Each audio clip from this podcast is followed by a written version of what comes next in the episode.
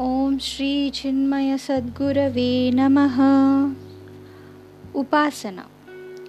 ఉపాసన వల్ల పరిపరి విధాల బయటి విషయాల మీదకు పోతున్న ఆలోచనల ప్రవాహాన్ని అదుపు చేసి మనకు కావలసిన లక్ష్యం వైపు తిప్పి ధ్యానం చెదిరిపోకుండా నిలుపుకోవచ్చు.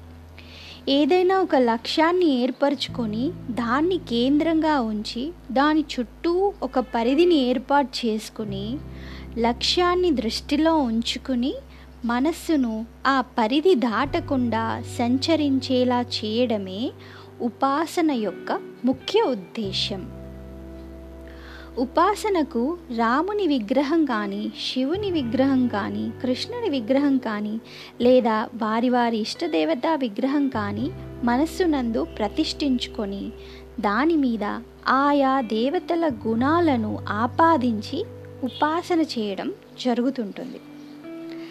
సగుణ ఉపాసన చేస్తున్నప్పటికీ వీటన్నింటికి అధిష్టానమైన పరమాత్మ తత్వాన్ని ధ్యానించడమే ఉపాసన యొక్క అంతిమ లక్ష్యం.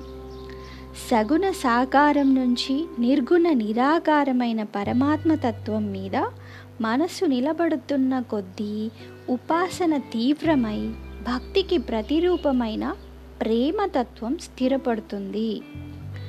చైతన్యంగా నేనే అన్ని ప్రాణులలోనూ ఉన్నానని చైతన్యమైన నాలోనే అన్ని ప్రాణులు ఉనికి కలిగి ఉన్నాయి అన్న స్వరూప జ్ఞానం కలిగి సర్వుల యందు ప్రేమ కలిగి ఉండడమే భక్తి యొక్క పరాకాష్ట అని గ్రహించాలి.